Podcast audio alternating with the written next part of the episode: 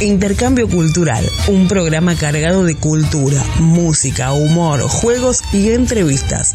Desde Argentina para todo Latinoamérica.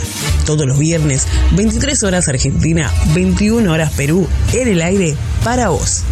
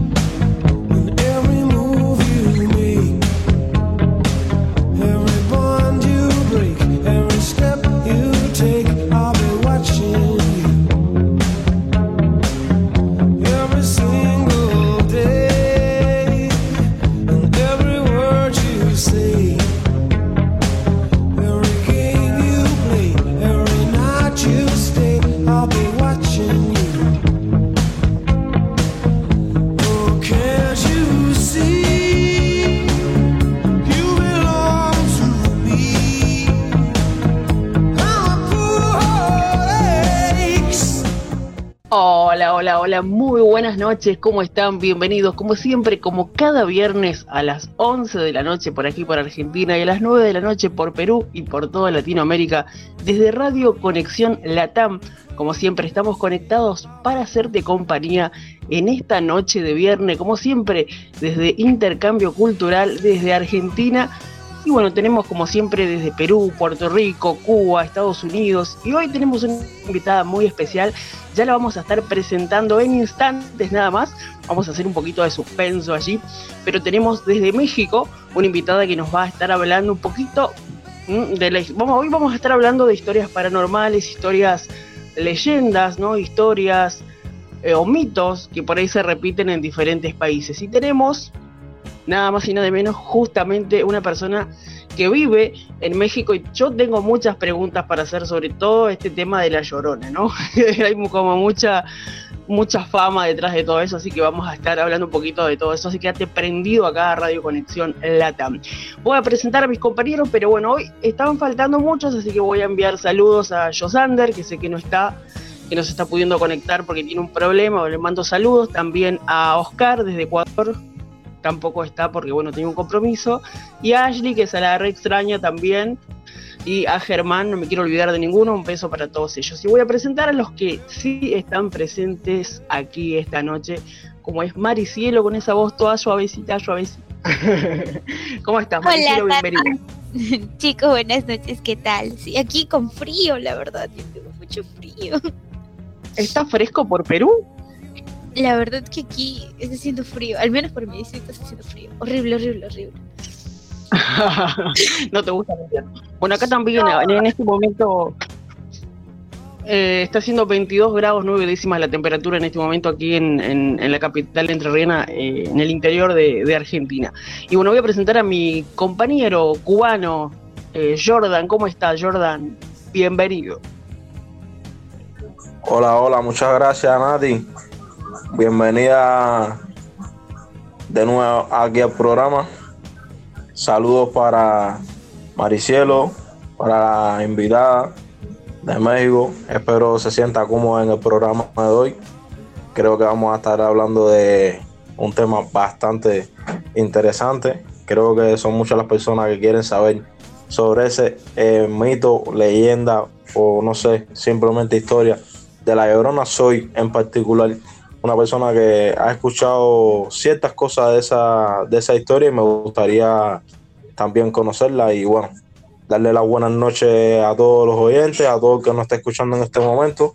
Y nada, eh, hoy es viernes, lleva intercambio cultural y vamos a pasarla lo mejor posible, aprovechando el tiempo que siento cada vez que se nos hace más corto. Y nada, dándole paso a la segunda parte de este tema que causó sensación en la primera edición y vamos a darle continuidad con la invitada de hoy. Muy bien. Pensé que iba a decir, porque Jordan siempre, siempre dice, hoy es viernes y el cuerpo lo sabe.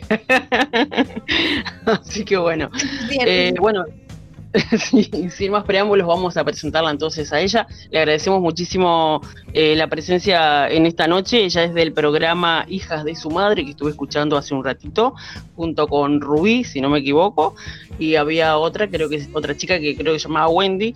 Bueno, y ella también representa al programa Hijas de su Madre. Ella se llama Fanny y es de México. Te damos la bienvenida a Intercambio Cultural. Eh, Fanny, querida, muchísimas gracias por estar aquí. Hola, hola a todos, muchas gracias por invitarme.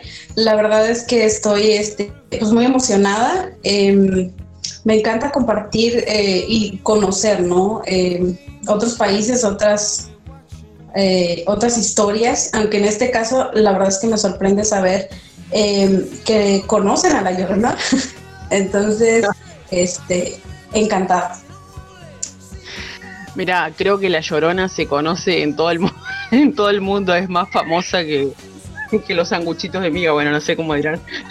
Wow, de verdad no lo sabía. sí, apenas me estoy dando cuenta. bueno, hay mucho, eh, como mucho mito, o no sé si es mito o, historia o leyenda que hay de, verídico, ¿no? Con este tema de, la llorona. Inclusive me gustaría, eh, si sabés bien cuál es la historia verídica o real detrás de de esto que inclusive hay videos en YouTube, he visto varios eh, mexicanos filmando de noche, escuchando gritos o con figuras, eh, no, no sé si algunos por ahí se ve que son medio falsos, pero otros realmente dar a la duda, ¿no? Digo, eh, es muy común esto por allá, Fanny. Sí, la verdad es que sí. se supone que mm, esa fue una historia, en algún momento es una historia que sucedió, es una historia de la vida real, se supone. Este, pero bueno, quiero hacer un paréntesis. Este, eh, México es un país eh, muy, es muy diferente a pesar de ser todo el mismo país. Cada estado tiene, es como si fuera otro país, ¿no? Entonces prácticamente México es 32 países en uno. Entonces, cabe resaltar que cada estado o cada región eh, como que van teniendo una, una leyenda o una historia un poquito diferente, hacen algunas variaciones de, pues, de la misma historia, ¿no? Entonces, eh, hoy en la mañana estaba leyendo una historia que se supone que es la versión que existe en Puebla, eh, es uno de los estados del país. se supone que la Llorona era una mujer a la cual su esposo la quiso dejar, le, quiso, le pidió el divorcio, entonces le dijo que le iba a quitar a sus hijos, que él se iba a llevar a los, a los niños, eran dos niños. Entonces, este, ella pues estaba loca de amor por él y con la idea de que le iban a quitar a sus hijos y que iba a perder a su esposo, ella lo que hizo fue que ahogó a los niños en un río. Entonces, pues no tiene mucha lógica, ¿verdad? Y no tiene mucho que ver el hecho de que te dejen con matar a tus hijos. Por eso se supone que esta mujer es lo que hizo. Y se supone que la, idea principal es que la llorona se aparece siempre en donde hay cuerpos de agua, ya sea un río, un, un lago, un arroyo, lo que sea se supone que las apariciones son cerca de, cuerpos de agua porque ahí es donde mató a sus hijos. Entonces, a partir de ahí es donde ella aparece, eh, se supone que por haber matado a sus hijos, tuvo una maldición en la cual pues se volvió un espíritu, está vagando por, por la eternidad eh, buscando o llorando por sus hijos. Y como bien dices, hay muchísimas versiones, muchísimos videos, audios y de todo en las que sí se han escuchado. Entonces realmente a mí lo que me sorprende es que en otros países conozcan esa historia. No, pero hay videos y hay este, inclusive de, otros países, no solamente de México, que dicen que, escuchan a La Llorona. Acá en Argentina también hay videos. O sea, ya La Llorona vendría a ser como esa historia que, vos contaste sigue la que nosotros conocemos aquí en Argentina por lo menos, pero también está esta parte de que aparece una mujer vestida de blanco llorando a lo lejos, en la ruta en general. Eso también eh, se le atribuye a la llorona. Ahí me Sí. un poco. No, pero también esa versión existe. Aquí, o sea, es lo que, lo que te mencionaba, ¿no? Que en el país, pues cada estado es muy diferente a pesar de pertenecer al mismo país. Entonces, esa es la versión como que del centro del país. ¿En qué estado Eh, de hecho, yo estoy en Jalisco, igual pertenece al centro.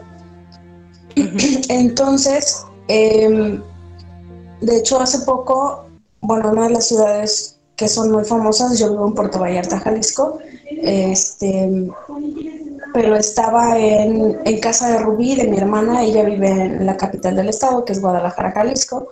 Entonces yo viajé de allá para acá, este, viajé por carretera y me tocó viajar de noche.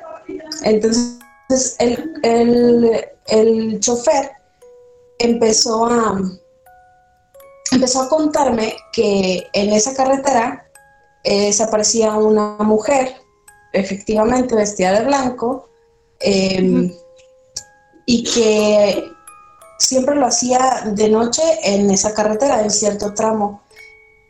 Y que en algunas ocasiones la escuchaban llorar, como que era la llorona, y en otras ocasiones simplemente les hacía señas para que le dieran ride a un aventón.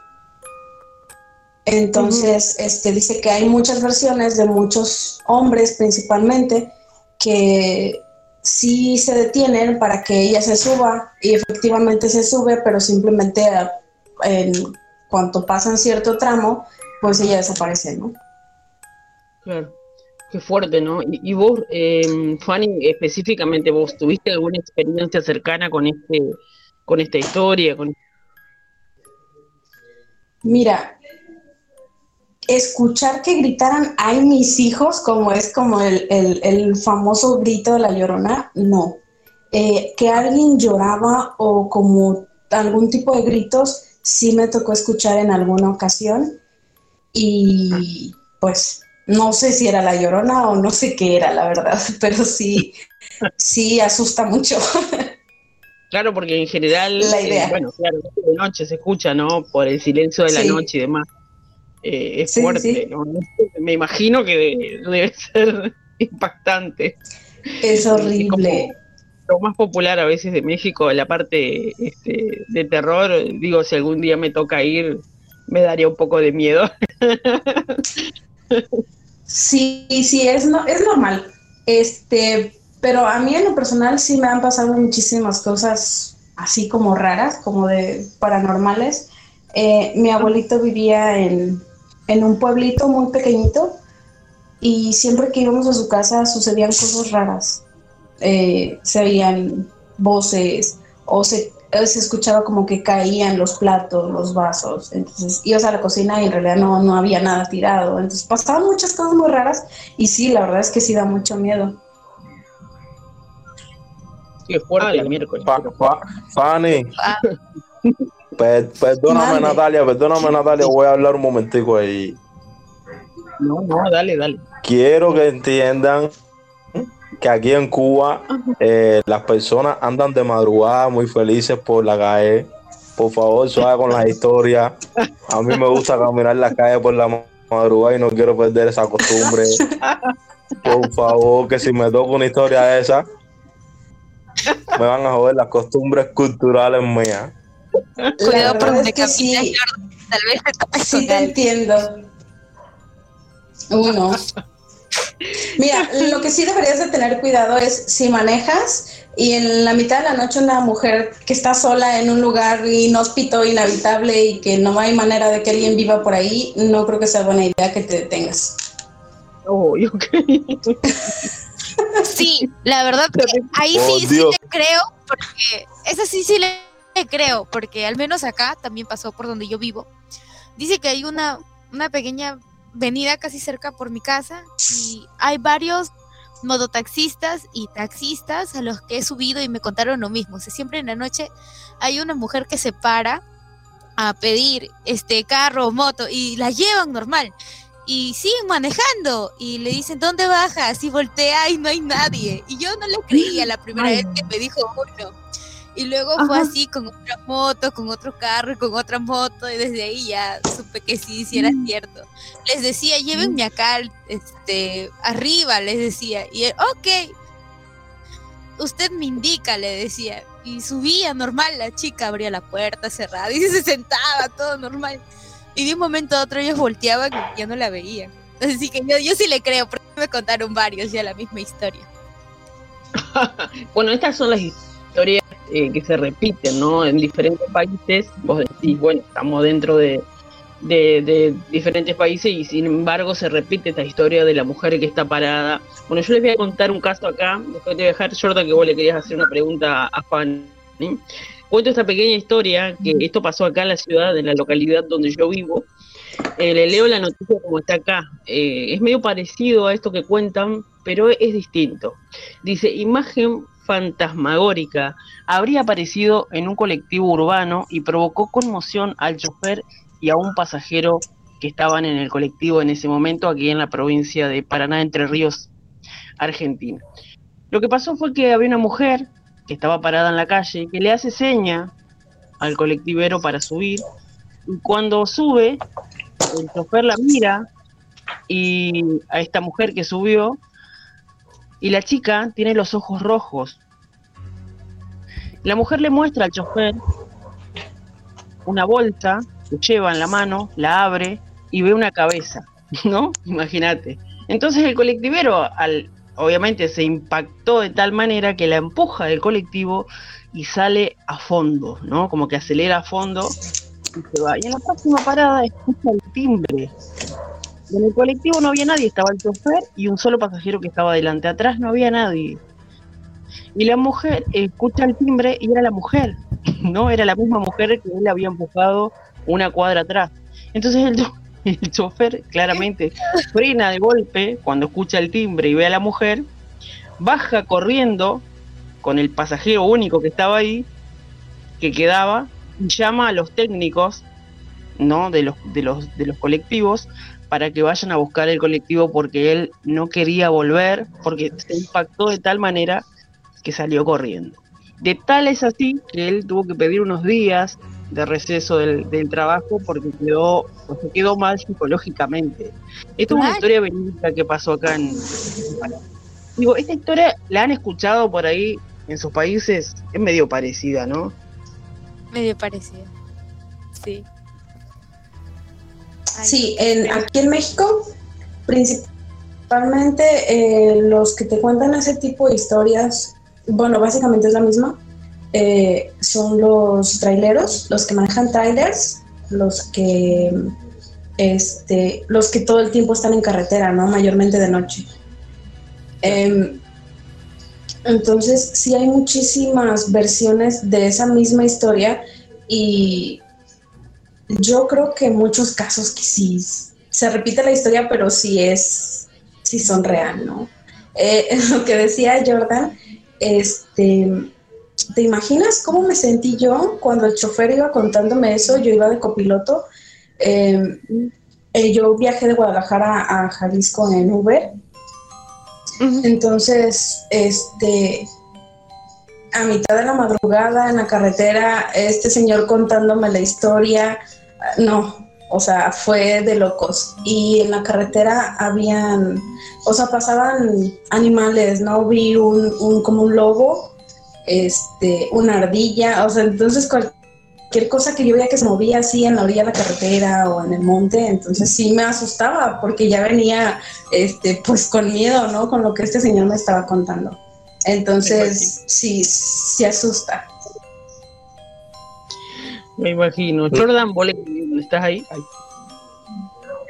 Sí, no, yo, yo lo que quería comentarle es que si yo tenía pensado en algún momento de mi vida ser taxista, lo seré, pero hasta las 7 de la noche. Literal. Porque si la llorona es internacional, como me estoy enterando en este programa, de que anda por Perú, que anda por Argentina, de que anda por allá por México, y le da por venir a Cuba, a mí no me va a coger en la carretera de madrugada. Esto es lo por seguro. Y entonces, no, yo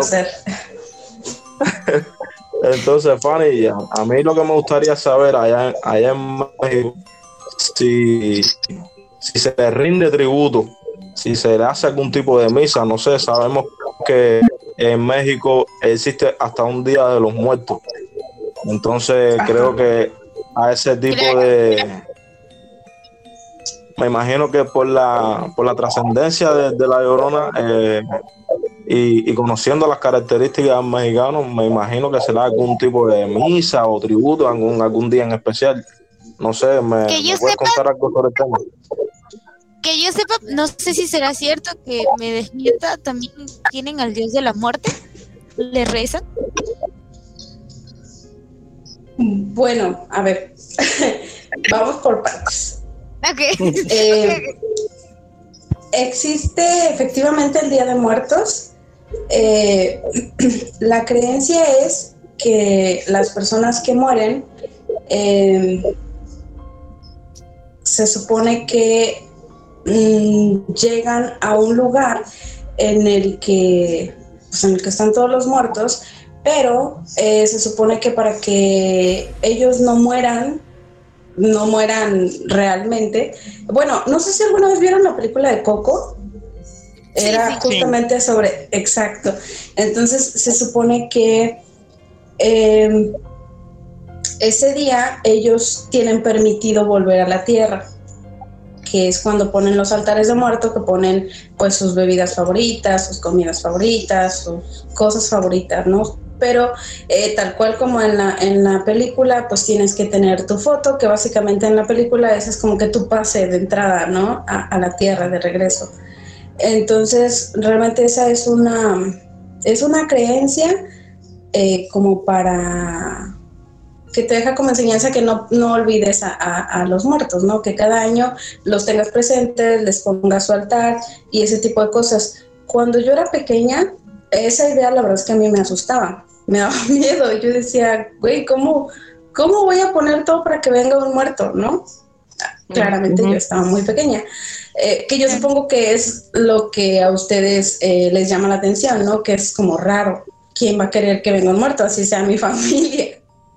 Entonces, eh, pues ya cuando pues cuando ya te enteras bien de cómo es, cómo es eh, la tradición, pues en realidad ya no te asusta, ¿no? Porque si te das cuenta que no es como que algo paranormal, como normalmente eh, asociamos a un muerto que regresa, ¿no? Por decirlo de alguna manera, que claramente pues no es un zombie, o sea, se supone que es una creencia en la que pues tu familia viene, pero en realidad no es que lo ves, no es que suceden cosas paranormales, no es que que tengas un altar ahí no es que vaya, se vaya a caer algo o, cosas así, no es que en realidad vengan los, los espíritus o los, sí, los espíritus.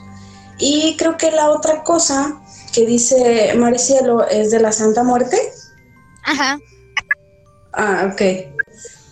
Bueno, mira, esa es también como una cuestión religiosa que yo en lo personal, pues igual que creo que ustedes no entiendo, Em, se supone que es así como pues la mayoría de las personas creemos en Dios, cada quien tiene un Dios diferente, entonces em, mayormente se dan los católicos, la religión católica, que creen en Dios, creen en la Virgen, creen en santos y creen también en la Santa Muerte. Es así, mm, no entiendo mucho el sentido. La verdad es que se supone que hay creo que tres tipos de Santa Muerte.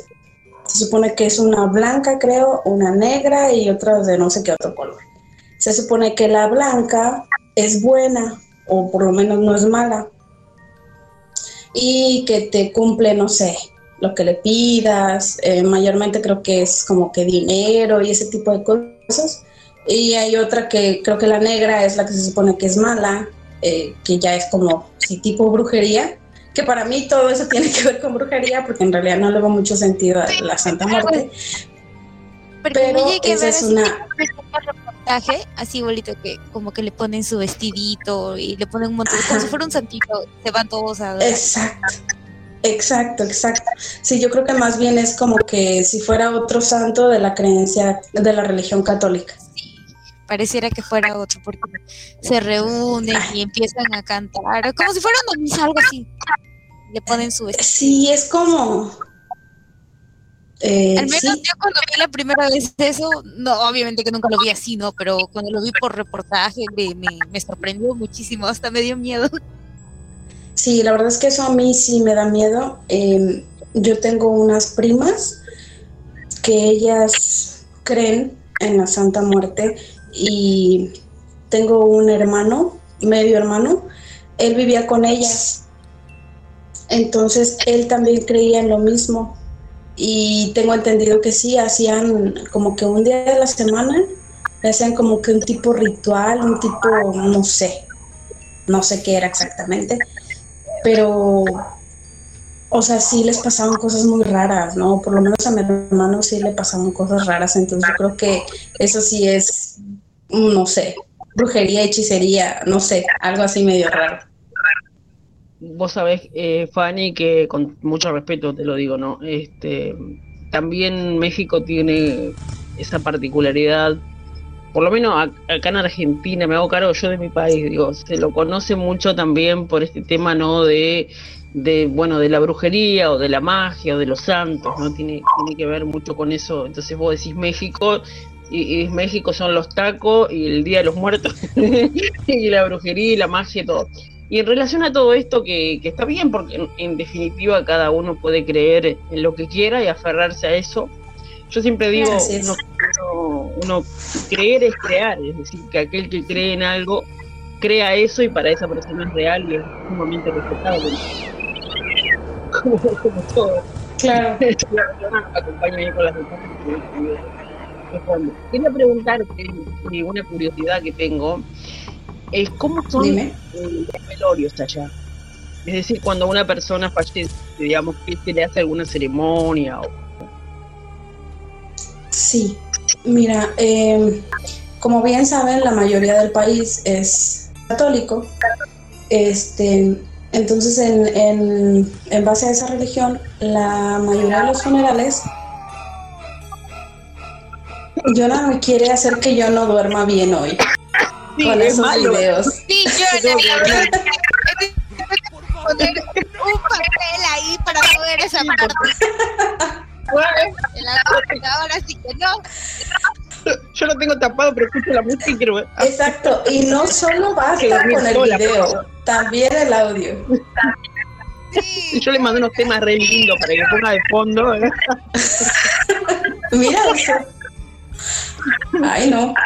Y, justamente lo que les decía, a mí me han pasado muchísimas cosas así como raras. Entonces, eh, normalmente bueno, yo creo que traigo un trauma. Eh, yo tengo tres hermanas, yo soy la del medio. Mi hermana la mayor, Rubí, es la más chica. Mi hermana la mayor desde muy chiquita era amante de las historias de terror.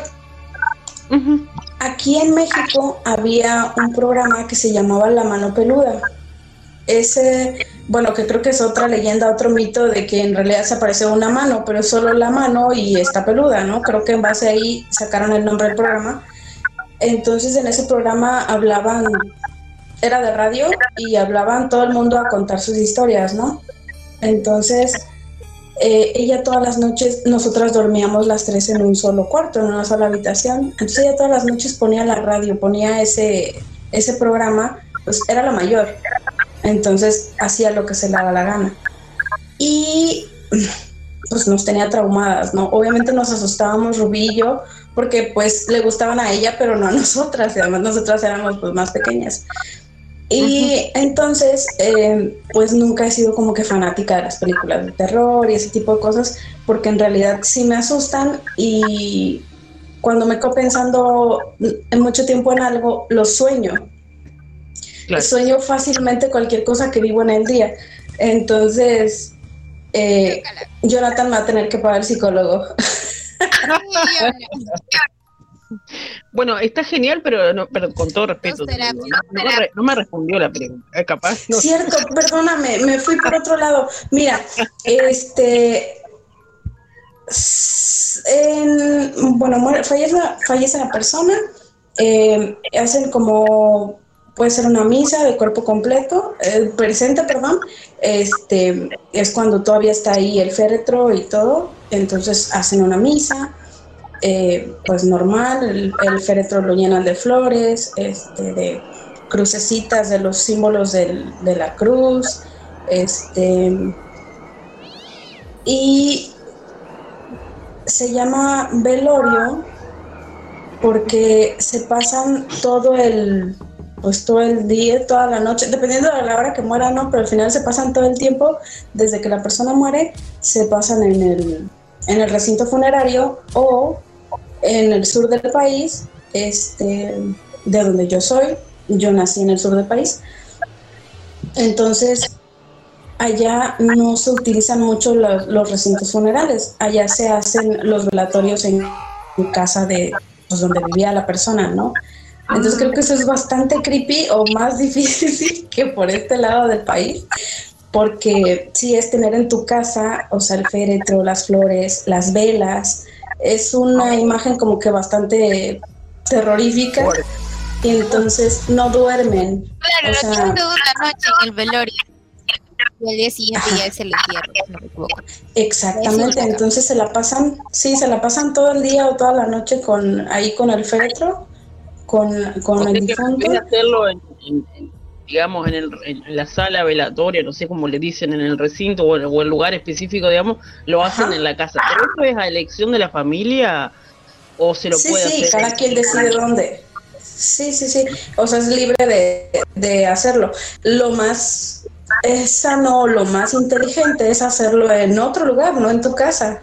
Porque, por ejemplo, cuando yo era pequeña, en el sur del país es así. Yo cuando era pequeña falleció un primito mío, entonces yo tengo clavada la imagen de su féretro en la sala, entonces son cosas como raras que no se deberían de hacer, creo yo, porque pues luego se llenan de recuerdos feos, ¿no? Recuerdos tristes, pues el ambiente o el lugar o la casa, pero, sí, mayormente en el sur del país se hace así. ¿Mande? Medio cultural, que por ahí lo hacían los abuelos, y después ¿Sí? repiten un poco, ¿no? Por ahí esta generación de hoy capaz, no, va, no sé vos qué edad tenés, eh, Fanny, por ahí no sé si lo repetirían. Eh, no, yo tengo 30 años, pero no, o sea, para nada. Ese tipo de cosas, la verdad es que no, no, no, o sea, me, me causan, no sé cómo, cómo explicarlo, pero tal vez no es miedo, pero sí es como que no hay necesidad, me explico. Entonces, otra cosa que tiene que ver con eso es que, ah, bueno, eh, no te terminé de contar, eh, lo velan todo el día, al día siguiente ya lo, lo entierran, ¿no? O lo llevan a donde va a descansar para siempre. Entonces, este, a partir de ahí existe algo que se llaman ocho días o siete días, algo así. La verdad es que yo no, no soy católica.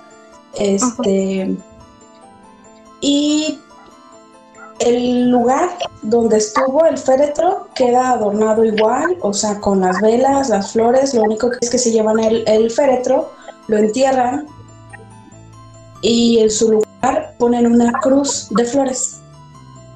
O sea, en el lugar donde estaba el féretro, colocan una cruz de flores, que esa cruz eh, simula el, cuerpo del, fallecido. Entonces hacen lo mismo casi durante siete ocho días. Eh, los rezos o las misas. Entonces, eso es, yo lo viví eh, porque pues mi pareja era, era católica de esa religión entonces me tocó verlo y vivirlo y realmente creo que es, como dices tú, respeto completamente, pero creo que es bastante innecesario porque perder a tu mamá, a tu papá, a un ser querido es de las cosas más... Yo creo que no hay nada que te duela más, ¿no? Entonces, a partir de que se lleva el féretro y todo esto, pues creo yo que mi lógica me dice que lo último que, me gustaría es tener ahí una cruz que me recuerde lo mismo por tantos días más, ¿no? Pero esa es la...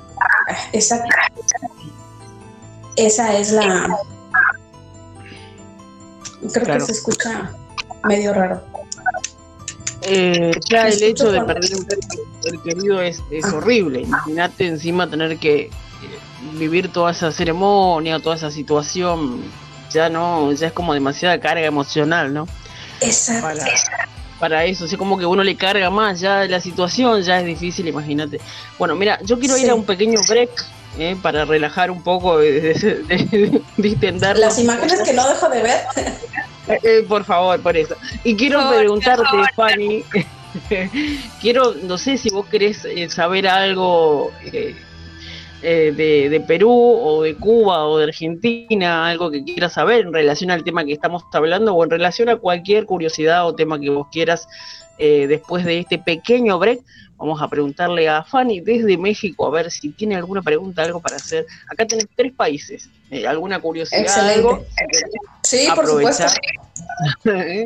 que lo que hace lo que hace Radio Conexión Lata, ¿no? Une este, muchos países y nosotros tenemos esta posibilidad de intercambiar y de aprender. Así que vamos a escuchar una canción que yo le pasé ahí a nuestro operador Jonah, espectacular, un ratito y ya volvemos con más intercambio cultural.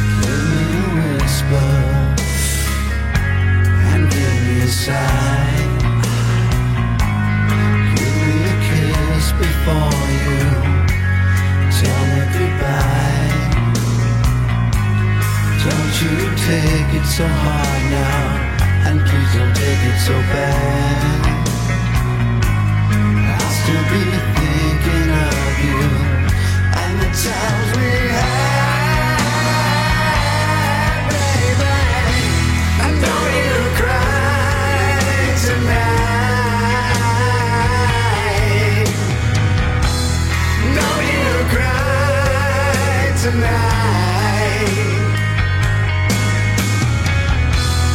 Don't you cry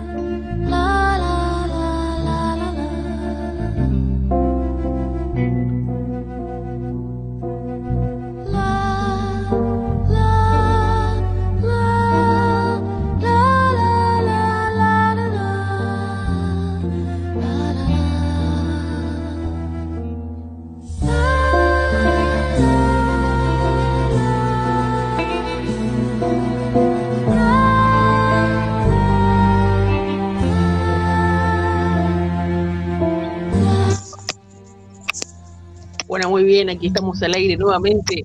Le seguimos haciendo compañía a través de Radio Conexión Latam con un tema paranormal, historias, leyendas, mitos.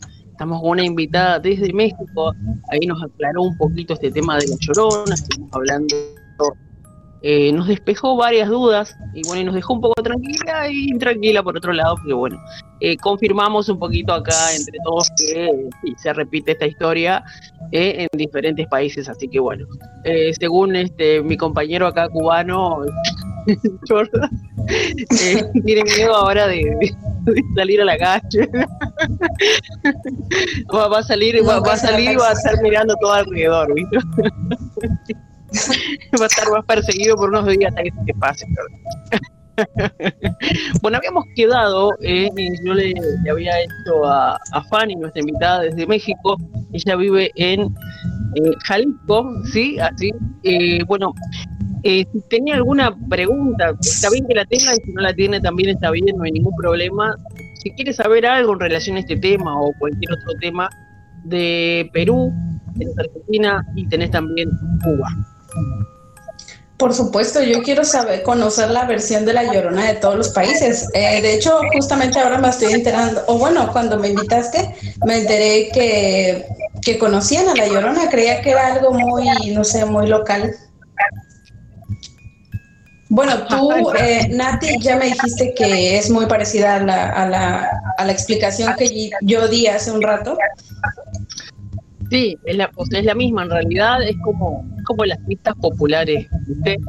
Que como que se pasan, Ok. por ejemplo, la fiesta de Halloween de Estados Unidos, pero nosotros la hicimos un poquito propia y ahora, en estos últimos años, se festeja y los chicos, más que nada festivo, divertido, ¿no?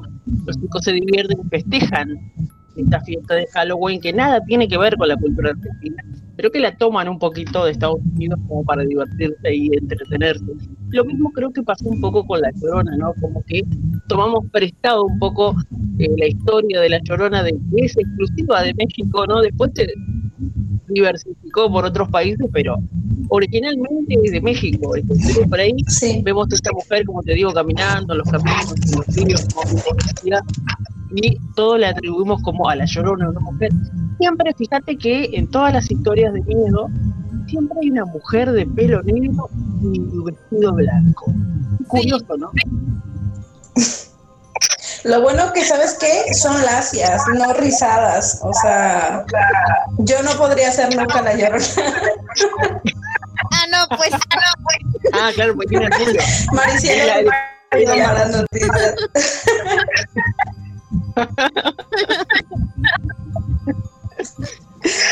Está bien. Bueno. bueno, no sé si hay alguna versión distinta en Cuba o alguna versión distinta en Perú. ¿Es la misma? Mira, Nati, eh, Casi lo mismo. Por mi parte, igual. Sí. O sea, se recomienda lo mismo de de país, ¿no? Que mató a sus hijos y se va al bosque. Pero es la misma. Ajá, Sí, que igual familia. Jordan, La emoción, lo siento. No sé, yo no quiero ni mirar esas imágenes porque. Jordan, ¿estás por ahí? Uno, dos. tres. Sí, no, Jordan. eh, entre las historias de Fanny y las imágenes que nos está transmitiendo Hola, Jonah, hola, ¿cómo están chicos? vaya, mira hermano, te voy a explicar algo. Aquí en mi pueblo, cada dos cuadras hay una iluminada. A ver, dos no, cada cinco cuadras hay una iluminada, así que me están matando psicológicamente. Yo la ciudad. todavía no. Hola. Maricielo, ¿por qué haces eso? ¿Por qué introduces esos virus en mi cabeza? No. Mira, eh, quería contarles algo. Quiero saber la hora. A ver.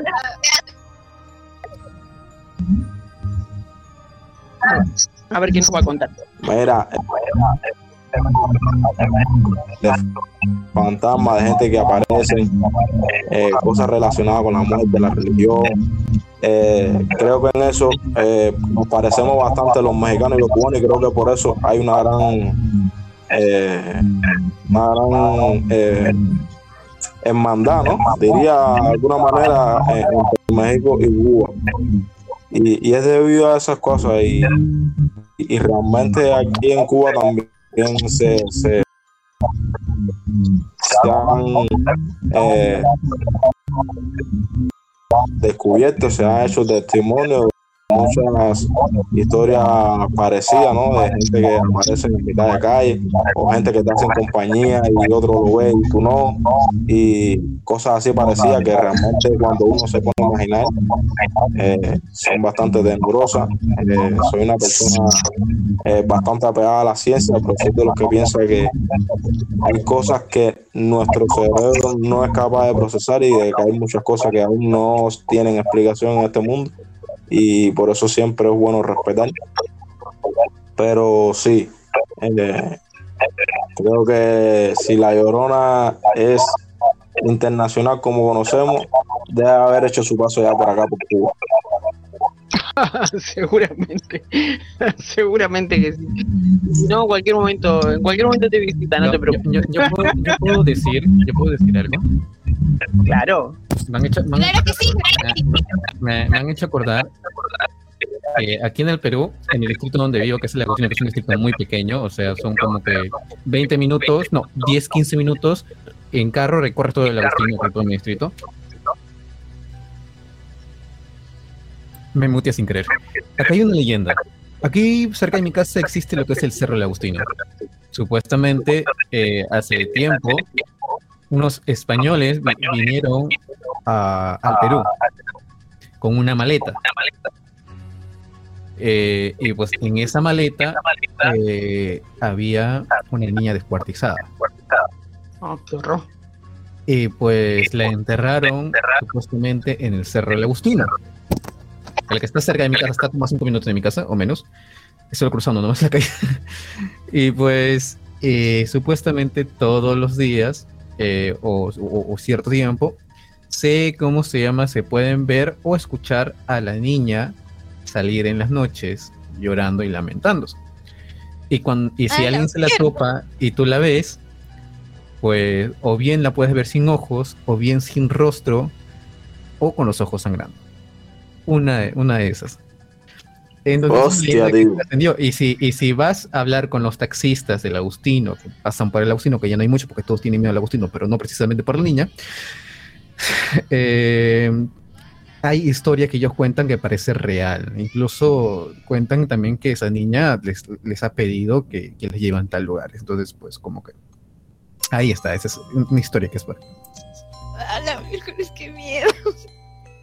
Ah, irónicamente, irónicamente, en el Cerro del Agustino es uno de los lugares donde han, han habido asesinatos y descuartizamientos. Ah, sí es cierto, es cierto. El, el año pasado creo que a una, a una escolar la encontraron descuartizada en, en el cerro y pues salió noticias y todo. Está al frente de mi casa prácticamente. Sí, sí. Uh, O sea, que existe Vale, un asesino serial que descuartiza a todo el mundo ahí o qué? Lo que pasa es, eh, el Agustino está entre el top 5 más distritos más peligrosos de Lima. De eso de acá, y es un lugar más peligroso. Por eso, cuando yo, por ejemplo, estoy en otro distrito y les digo, oye, ¿me llevas al Agustino? Pues me dicen, no, yo no paso por ahí. Literalmente te dicen eso. Porque sucede que a veces, al momento de regresar, pues hay chicas que paran el auto para supuestamente, eh, ¿cómo se llama? Tomar el taxi o algo así. Mientras ella pide supuestamente el lugar, vienen otros con armas y les quitan el auto. Sucede esa cosa, o sea, no es, no- el lugar aquí no es tranquilo, o sea, mi casa No. salió en las noticias un par de veces. Al cosa de mi casa hay un hotel donde descuartizaron al dueño, por ejemplo. Y es un raro. Y al frente de mi casa también mataron a un sicario. Sí, mataron a un sicario. No, no, Sí. no es que sicario, o sea, que sicario vino a asesinar a una persona y pues otras personas terminaron asesinando a ese sicario. Salió en las noticias incluso y el video de salió allí. Y en plan de, güey, yo conozco ese lugar, pasó un cinco de veces ahí, ¿sabes? Es un poquito... Y, y realmente da miedo, es horrible, porque, ah, entre paréntesis, este, nosotros acá le decimos distrito como tú le dices ciudad. Sí. Ajá. Ya. Ahora, por ejemplo, cuando nosotros, yo me iba a ir a, este, a la casa de Germán. Ah, Germán me dice, ya, nos vamos a ir en carro para que sea más No, tranquilo. no, no, no. Lo que pasa es que teníamos un trabajo en la universidad Ajá. y teníamos que grabar al mercado del Agustino. Se llama Mercado del Sí. Agustino.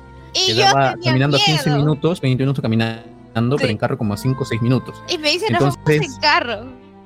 Nos vamos en auto para que no para que no tengas miedo, no va a pasar nada. Y ¿ok? la roban a la de mi costado. O sea, subieron a robar al auto donde estábamos nosotros y le empiezan a robar al que está al costado de ellos. ¿sabes? y yo le digo, ¿cómo que seguro? ¿Cómo me dijiste que era seguro venir en carro? Mentiroso. ¿Cómo crees? Yo pensé que esas historias solo pasaban en México. No. No, aquí también bastante. No sé cuántas veces. eh, en- lo, lo que más recuerdo es que fui a comprar a la esquina de mi casa pollo grocer. Aquí, aquí hay un, Sí, como que su recta algo está- sí. pollo grocer.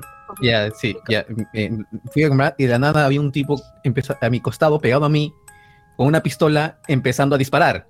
Y yo estaba al costado y yo me quedé. Me quedé helado En mientras que la policía venía detrás con la, también disparando. Y pues Miércoles.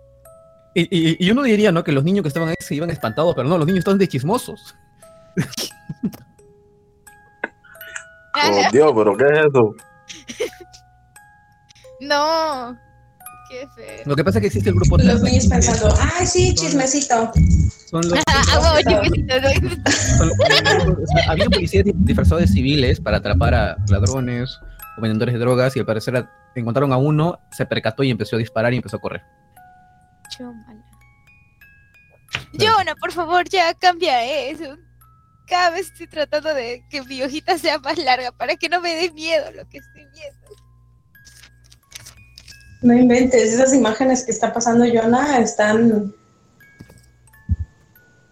Ah, para no dormir. He visto cosas peores, Sí. tanto en red como No, en. Germán, sí, la verdad es que sí, todas las, las anécdotas de Germán son, pero ah, No, increíbles, impactantes, impactantes. Yo, lo- yo lo puedo tranquilamente, porque si antes te lo hablaba estaba traumado. Yo que pensé que Natalia, estaba hablando hace un rato, estaba hablando sola como boluda. Bueno.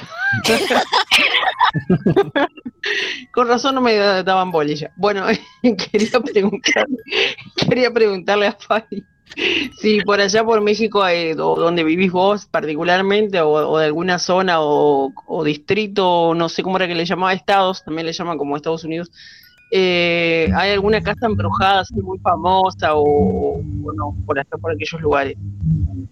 Siempre en algún lugar hay una casa embrujada. Sí, bueno, casas embrujadas hay en todas las ciudades. O sea, realmente eso existe eh, en gran cantidad aquí. Y, y sí, justo como decía, eh, que pensar en México es como que también en cosas paranormales, de brujería y ese tipo de cosas. Sí, este, principalmente en un estado que se llama Veracruz. Ese estado es como que la capital de la hechicería, de la magia negra y ese tipo de cosas. Entonces, este, hay muchas, em, hay muchas historias que em, la verdad es que para adentrarnos en, en este tema, eh, les voy a mandar unas, unas ideas o si en algún otro momento eh, me invitan a seguir platicando este tema, eh, porque realmente aquí hay tantas historias en cuanto a, por ejemplo, eh, La Llorona es, se supone que es un, un espíritu, un fantasma, eh, pero también hay animales que se convierten o que, sí, que se convierten, o personas que se convierten en animales. Este, y, Exacto, y un sinfín de, historias y de cosas que, eh, bueno, Veracruz está en el sur del país, es, es estado vecino donde yo nací, que es Tabasco, entonces sí hay muchísimo, eh, muchísimas historias así muy, muy fuertes y que, bueno, son de personas muy conocidas o, o muy cercanas, entonces que yo creo que eso le da como que un poquito más de veracidad. Entonces, eh, sí hay muchas cosas muy extrañas. O sobre este tema, creo que sí hay muchísima tela de que cortar eh, en cuanto a México. Wow. Avísame y me vas a hacer el Sí, claro, sí, bueno, no, ahora me escuchan, ¿no? Sí, Sí, Claro, no, porque viste que siempre hay alguna casa famosa, bueno, acá hay, hay un- una zona que, que también como que la gente tiene miedo de ir.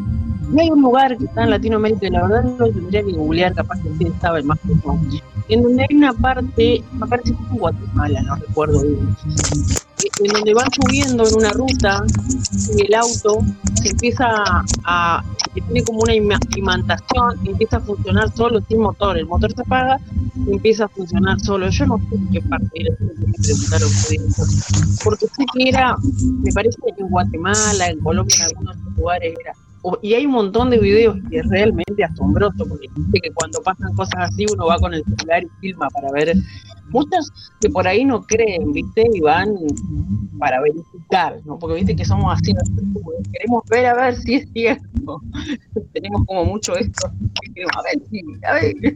Y vos, el auto, encima en una, en una subida, y el auto este, empieza a subir solo, se apaga el motor y empieza a subir solo así, y claro, se asusta, le quedan todos impactados, pero es, como una zona muy muy específica, ¿eh? después de ver si lo, lo googlean, lo tiramos bien a la data, pero es fuerte, son fuertes los videos que, que se encuentran, ¿no? que van en el auto y como una especie de imantación en esa zona que es muy cortita.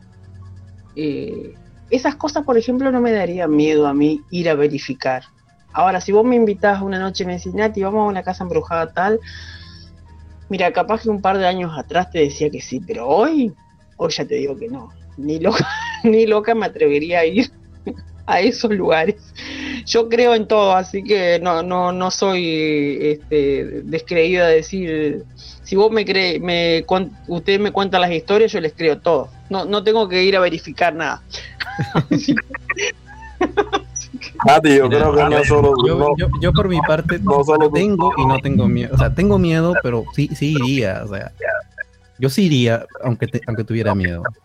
Voy a decir, aunque tuviera miedo. ¿Sabes A qué? mí no Cuando yo era- cuando yo agnóstico, cuando yo era agnóstico y no creía nada de esas cosas, tal vez te diría, "Ey, como si nada sin miedo. Pero Bueno, después, pero ¿para qué irías, Germán? ¿Vos irías porque querés verificar o, o- o vas por, por adrenalina, por decir, o por, por cuál sería no el lo motivo? sé. es- me- me- simplemente escucho esas cosas o veo una cosa y me dicen, oye, ese lugar está embrujado o algo así. Tengo un impulso por ir increíble. O sea, es un impulso que me da de ir allá. Pero no, no, no, no, no es que busque algo específico, simplemente es un impulso y ya está. Jordan, ¿vos irías? Si te invitan a algún Ah, lugar. bueno. Nati, a mí no se me ha perdido nada, pero en ningún lugar de eso, nada. Y no tengo que hacer nada. Por ejemplo, cuando yo era agnóstico y estaba en el, en el colegio, nos fuimos a amanecer en un cementerio antiguo de otro distrito, por aquí. Nos fuimos y estuvimos un buen rato ahí, grabé como dos horas, tres horas de, de video. Ahí todavía lo tengo guardado, pero no pasó nada, extraño, espectacular, hasta que creo que cuando vi los videos ya después de tiempo, cuando lo pausaba veía como la cara de, de un niño al costado de, mi compañero y en plan a la ver, y, un montón de caras. Pero, ojo, ese compañero, ese compañero mío falleció hace cuánto, cu- creo que falleció meses después de, de haber cementerio, pero no, no, o sea, no sabemos de qué falleció, pero se volvió una re- revuelta aquí. Eh, falleció, eh, le encontraron literalmente, eh, supuestamente le dio un infarto, supuestamente le encontraron muerto en una esquina, en la calle simplemente. Ay, no. Le hicieron, eh, fu- fue tan impactante su muerte que le hicieron un mural. Recuerdo bien cuando fui a su velorio, le hicieron un mural. Ahorita en el Agustino ese mural tiene su nombre. El muro tiene un muro aquí en el Agustino que tiene su nombre.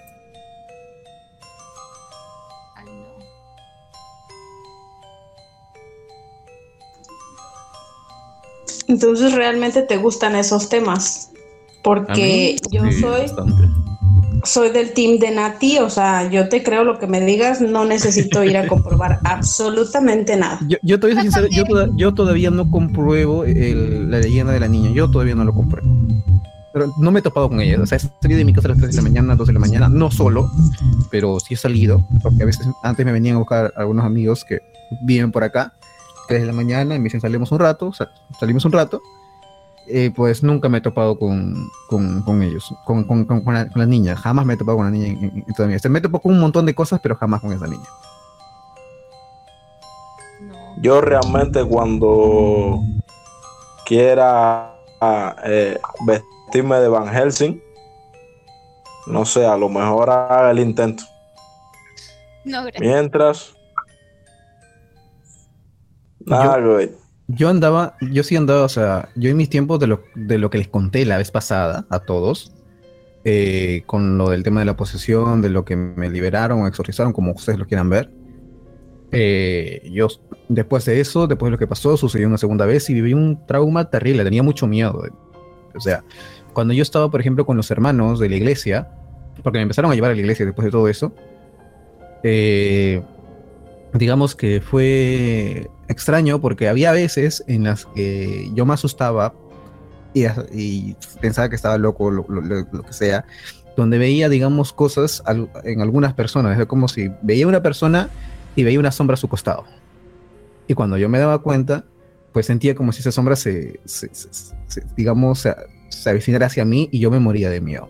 Los hermanos se daban cuenta y yo tenía tremendo miedo en aquel momento. Como son, o sea, cosas que no quisiera vivir de nuevo. O sea, me sucedió solamente una o dos veces, creo.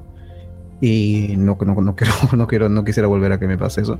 Y un montón de cosas. Eh, estuve en un, eh, como dije, estuve en psicólogo y también aparte de que eh, en esos momentos, pues escuchaba como, lo había repetido tres veces, como que voces en mi cabeza y cada vez que sentí, algo negativo, por ejemplo, esa cosa sucedía. Por ejemplo, recuerdo la primera vez que, que- que me dejó así seco fue cuando había una moto que estaba, una moto lineal que estaba, digamos, corriendo por la pista. Y habrá sido joven, no sé quién habrá sido, pero como joda, me, me, me me quiso agarrar los lentes. Porque yo estaba caminando tranquilamente, después de mí me quiso agarrar los lentes. Me quiso agarrar los lentes y se cagaba de risa. Entonces, yo con todo el odio, me imaginaba o, quería sí o sí que se cayera y que algún camión pasara encima de ellos. O sea, era, era mi deseo en ese momento, tenía cólera. Y pues, dicho hecho, justo volteó un camión por el otro lado y justo la moto se resbaló. Y por muy poco el camión casi los aplasta a las dos personas que estaban allí. Se detuvieron justo. Entonces yo me quedé impactado al principio. Pero dije, bueno, es una casualidad. Después me fui como que eh, para otro lado, cuando está el Agustino, así que me intentaron asaltar. Pero felizmente no, no, no, no, no, lograron hacer nada, o sea, no, no, no- lograron hacer nada. Eh, me quisieron asaltar porque eran dos personas que, que venían, se bajaron de una moto, eh, se bajaron de una moto y me quisieron asaltar. Eh, aquí es, es una mototaxi, no sé, en- creo que en otro país no hay mototaxi, pero son como motos que, que para cuatro o cinco personas. Sea, es una moto, el que conduce solo es una persona y atrás como una pequeña casita para las otras cinco personas. Bueno, la cosa es que salen de allí y para... mm, ¿Y cómo se llama? Y cuando me intentaron asaltar y vieron que yo no tenía nada, pues se fueron. No me hicieron nada, pero yo también tenía cólera y para ese momento, y yo deseaba que le pasara algo, para ese momento viene otra moto y les choca a ellos y arrolla a uno. No le pasó nada porque esas motos no son, digamos, pesados, pero sí lo arrolló y como que le dolió, pero no se levantó y, y- y- y luego se subió a la moto y se fueron. Entonces ya me, ya me parecía sos- sospechoso o, o- o algo así, ya estaba empezando a pensar cosas y pensaba que me estaba volviendo loco en aquel momento, estaba como que Germán, con ese, con ese trauma, por decirlo así. viste que a veces no sabes qué te da más miedo, si el miedo humano que te roben y te asalten o el miedo de ver a una. a Sí, una sí. Pero No la cosa es esa, ¿sabes? Eh, o sea, vivir en Agustino y tener esta experiencia tampoco es muy, muy lindo, que digamos. Pero sí son cosas horribles que, que la verdad no, no quisiera volver a, volver a repetir. Como les había comentado, esas sombras que vi aquella vez, que me dejó llorando literalmente lo que pasó, que mi papá se preocupó por mí y un montón de cosas. O sea, fueron cosas realmente horribles. Mm, después, eh, todo eso, o sea, ocurrió un tiempo para que todo pasara, porque no paraba, era como que, y a veces como que tenía, sentía que tenía mala suerte, me tenía mucho miedo, tenía hasta miedo de ir a la iglesia porque sentía como que si iba a la iglesia me iba a pasar algo horrible, o no lo sé, porque recuerdo una vez que fui a la iglesia, regresando de la iglesia, el puto carro casi se vuelca, y yo estaba con miedo de mierda. Bueno, el, conductor también, hijo de su madre, que corría como loco. Y pues eh, me bajé del carro, me tomé otro carro, evidentemente. Y, y tenía mucho miedo de, de- de- cosas que, pu- que pudieran pasar, por decirlo así. Claro. Y yo como, idiota- yo, yo como, como estúpido me lo dijeron en la iglesia que si alguna vez llegara a escuchar esas voces de nuevo todo demás, no les hiciera caso y que no les hablara porque iba a ser mil veces peor. Y yo como estúpido les hablé o les dije algo asustado, me respondieron, yo asustado, y pues mm, las cosas se empeoraron a partir de ahí. Pero de ahí, con el tiempo, empezó a bajar eso, dejó de, de- de pasar. Cuando yo, le, encon- yo le- cuando yo le conté a la psicóloga esto, me dijeron, ok, me hicieron un examen como que... Yo sabía que este examen era ex- examen de esquizofrenia, ¿sabes? Porque he visto cómo son los exámenes de esquizofrenia, qué tipos, qué, qué cosas te dan y me dieron, me dieron el mismo examen. Y pues yo respondí normal. Y pues dijeron, pues no, al parecer no tienes nada de esto o algo así me dijeron yo en plan de, ok. Y pues simplemente eso su- sucedió, pero de ahí pasó un tiempo, fui a la iglesia, mientras más iba la iglesia ya con el tiempo pasó, dejó de pasar y no volvió a pasar en la vida. Muy aparte de que eh, sí es solo, solo cierto toque, de un toque paranormal y, to- y todo lo demás.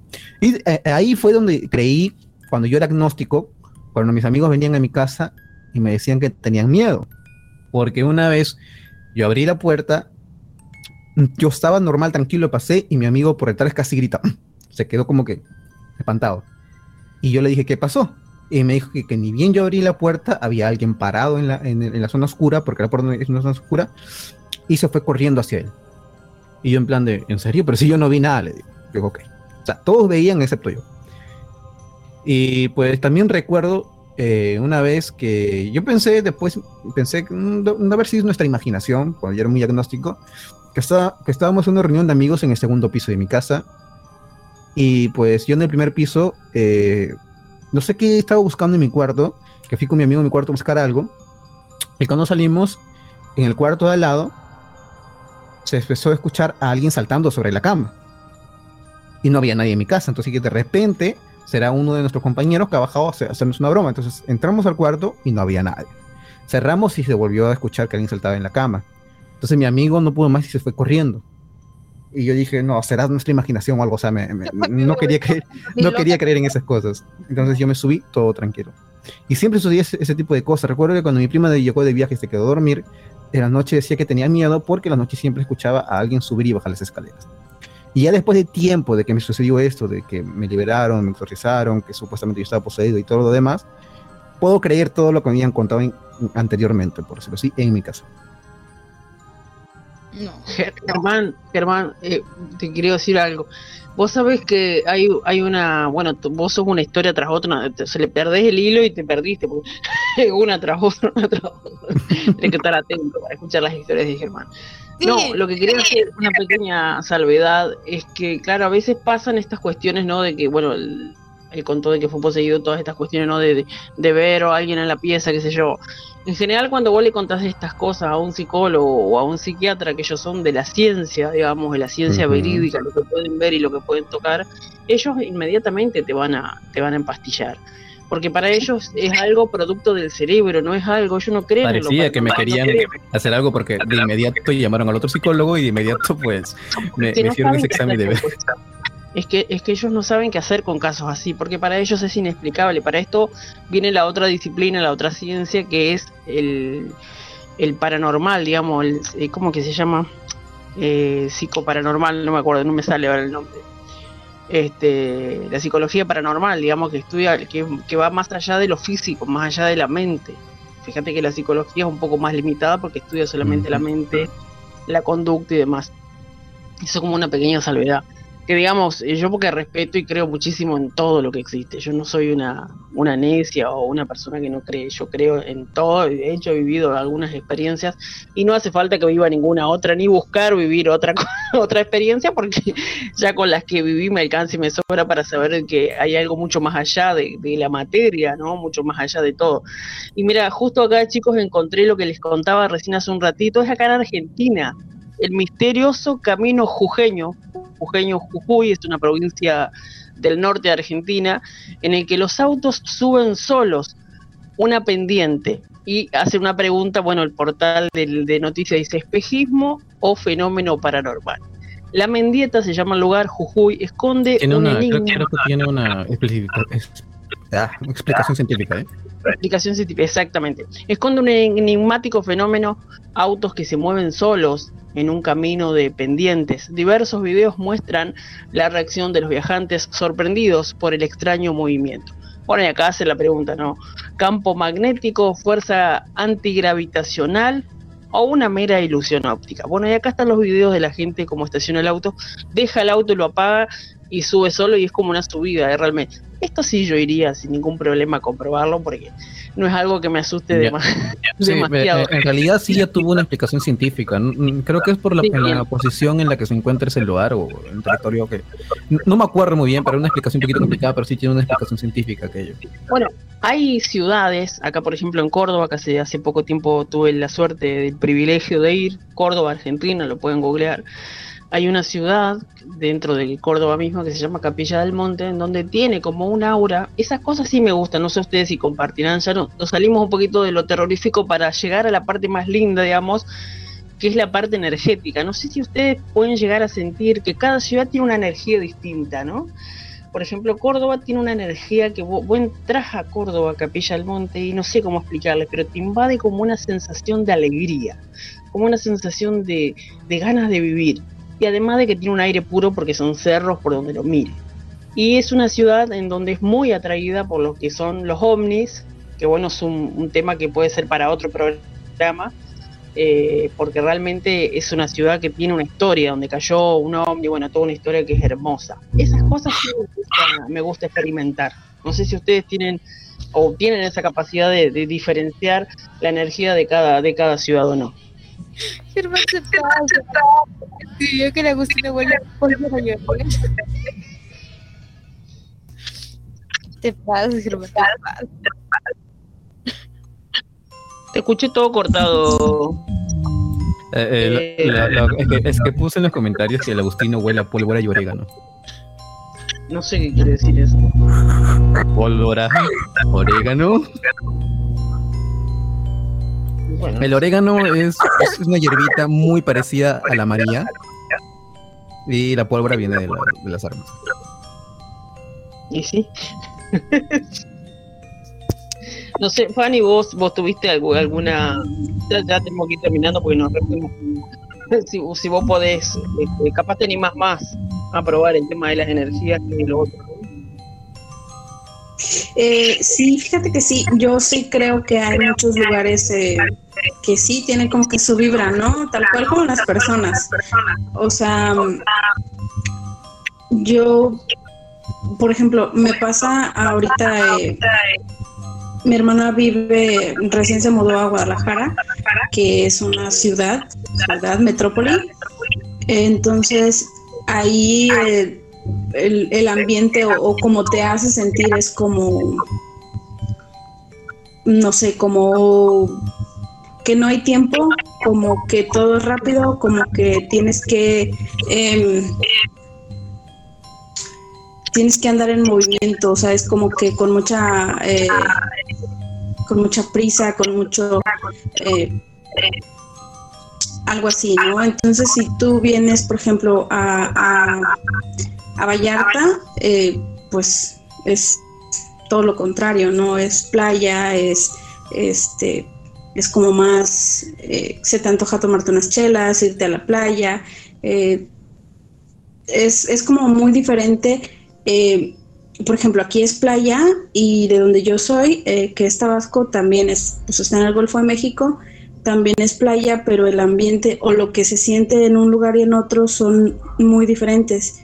Eh, por ejemplo, a mí en lo personal, el cambio que fue de venir del sur del país al centro, eh, como que me afectó de alguna manera, porque por ejemplo, el sur del país es un lugar tropical. Eh, la vegetación, de hecho, eh, que es el estado eh, en donde nací, es como que de los estados más, más bellos porque tienen muchísima bio- biodiversidad. Eh, son verdes por donde quiera que lo mires, ¿no? Hay muchísima vegetación y muchísimo eso.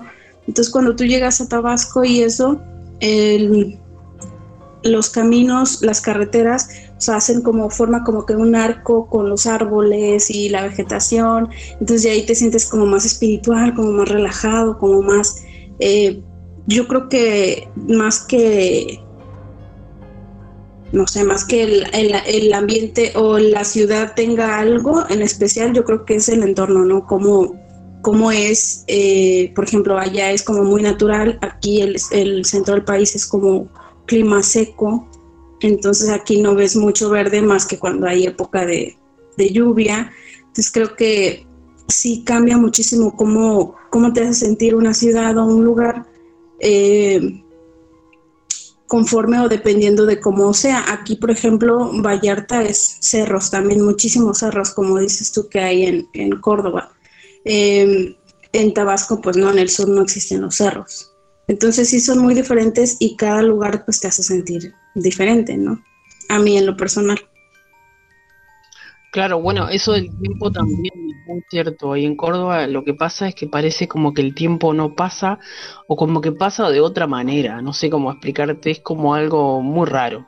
¿no? Es como que de, de pronto, no sé, o, o pasa muy rápido o no pasa el tiempo. Y el clima es súper cambiante también. Puede amanecer un sol divino y al ratito se nubla y.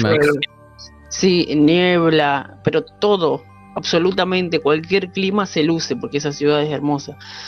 Pero digo, sí, es muy cierto lo, lo del tiempo y tiene que ver también claramente con el clima, como bien decías, y tiene que ver, este, por ejemplo, a mí se me hace que Cuba, o sea, ahí Jordan nos va a decir, por ejemplo, es como Brasil, no conozco ninguno de los dos países, pero me da la sensación de que es como alegría, ¿no? tiene que ver un poco con, con la cultura de ellos, ¿no? De que vienen del baile, de Yo, pienso en Cuba y pienso en dictadura.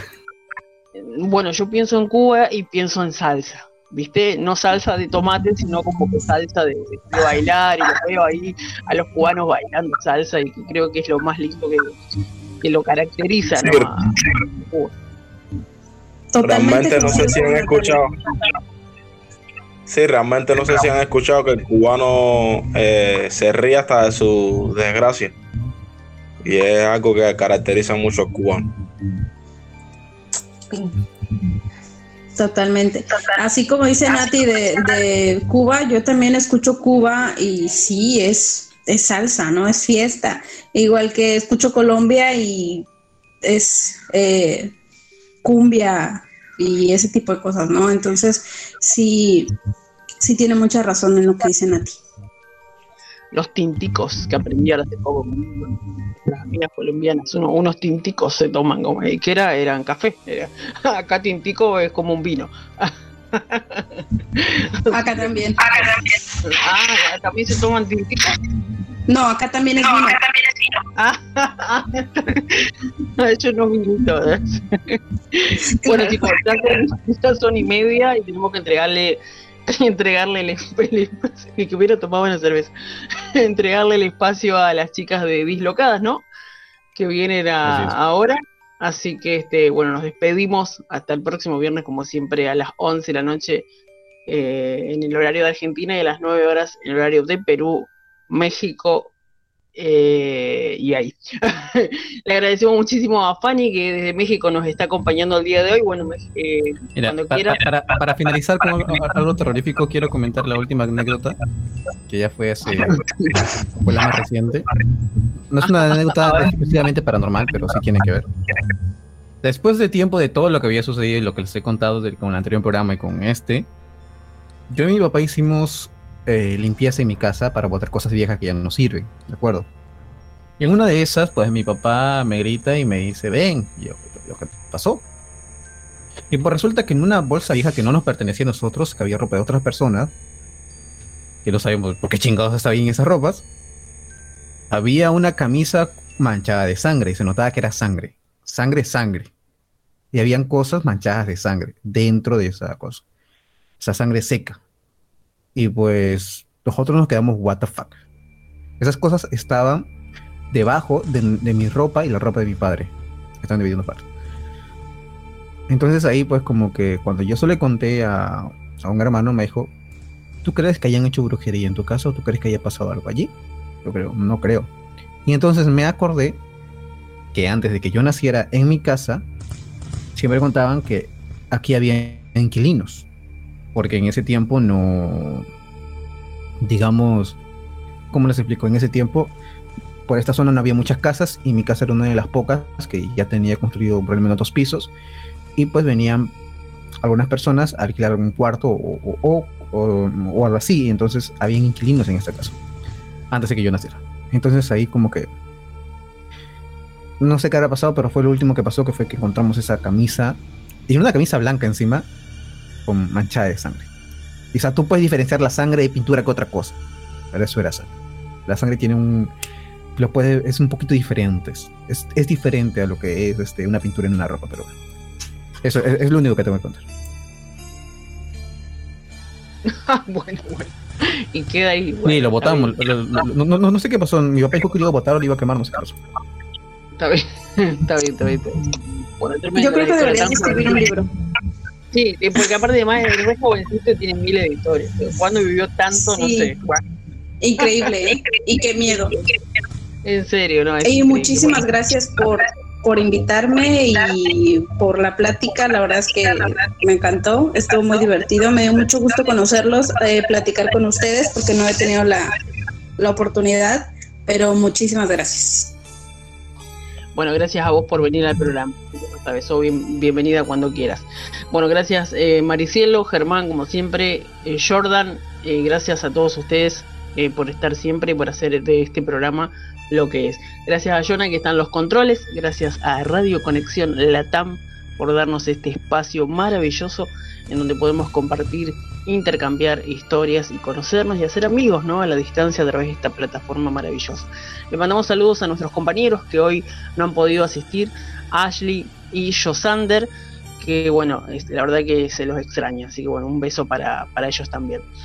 Y a Oscar, que es nuevo y hace poquito se integró desde Ecuador, así que bueno, también un beso para él. Bueno, ahora sí, nos despedimos entonces hasta el próximo viernes. Quédense con Dislocadas a través de Radio Conexión Latam. Quédate prendido a toda la programación. Acordate que está en Facebook, en Instagram, Radio Conexión Latam, y ahí vas a ver toda la programación. Tenés una cantidad de temas para elegir lo que vos quieras escuchar. Que tengan todos ustedes buenas noches.